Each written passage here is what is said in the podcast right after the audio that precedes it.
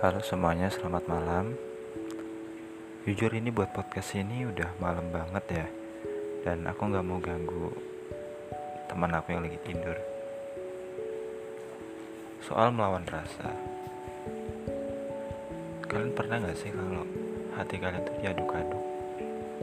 Apalagi cowok ya, ketika ada perempuan yang katakanlah menaruh rasa sama kalian.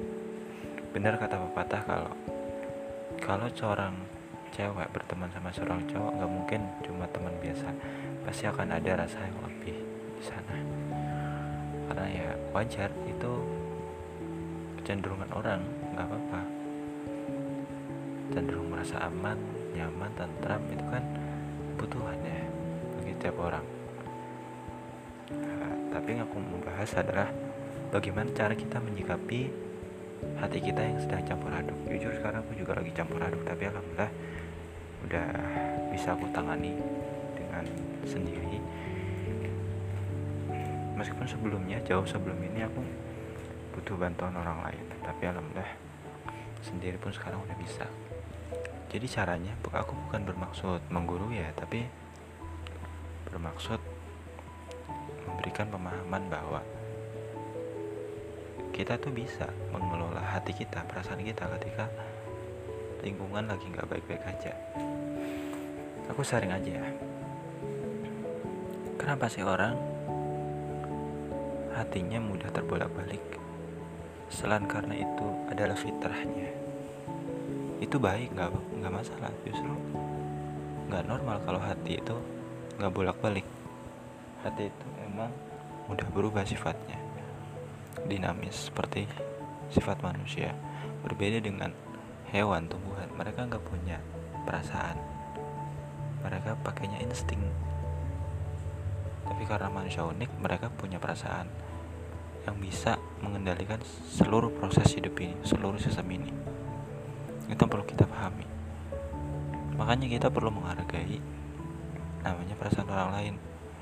Ya mungkin kita boleh marah ya, kita ada peluang untuk marah, kita ada peluang buat buat nyakitin hati orang, tapi bisa nggak sih kita nahan diri? E, jangan coba-coba buat keputusan ketika kita lagi senang banget, atau ketika kita lagi nggak fokus, atau kita lagi marah banget. Karena apa yang ada adalah penyesalan, beneran. Yang ada adalah penyesalan, karena penyesalan itu efeknya akan berdampak jangka panjang, bahkan sampai mati. Padahal kejadian cuma berapa menit, satu menit, dua menit, nggak lama. Tapi kenangan pahit itulah yang akan terus terpatri dalam benak kita. Makanya kita harus hati-hati dalam menjalin hubungan dengan orang lain. Ya seperlunya. Kita harus menghargai orang-orang yang emang menjaga diri ya. Dan ketika hati kita sedang goyah, coba deh ingat Tuhan. Tuhan yang membolak-balikkan hati, bolak-balikan hati. Dia yang berkehendak. Tapi kamu diberi Tuhan, itu adalah sebuah pilihan. Kamu mau larut dalam hati yang terombang-ambing atau bergerak jadi lebih baik, itu pilihan kamu.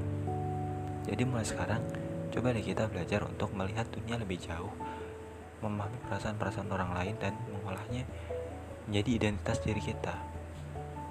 Masih ada waktu untuk berubah. Selama nafas masih ada, selama itu pula kita masih bisa berubah. Semoga bermanfaat.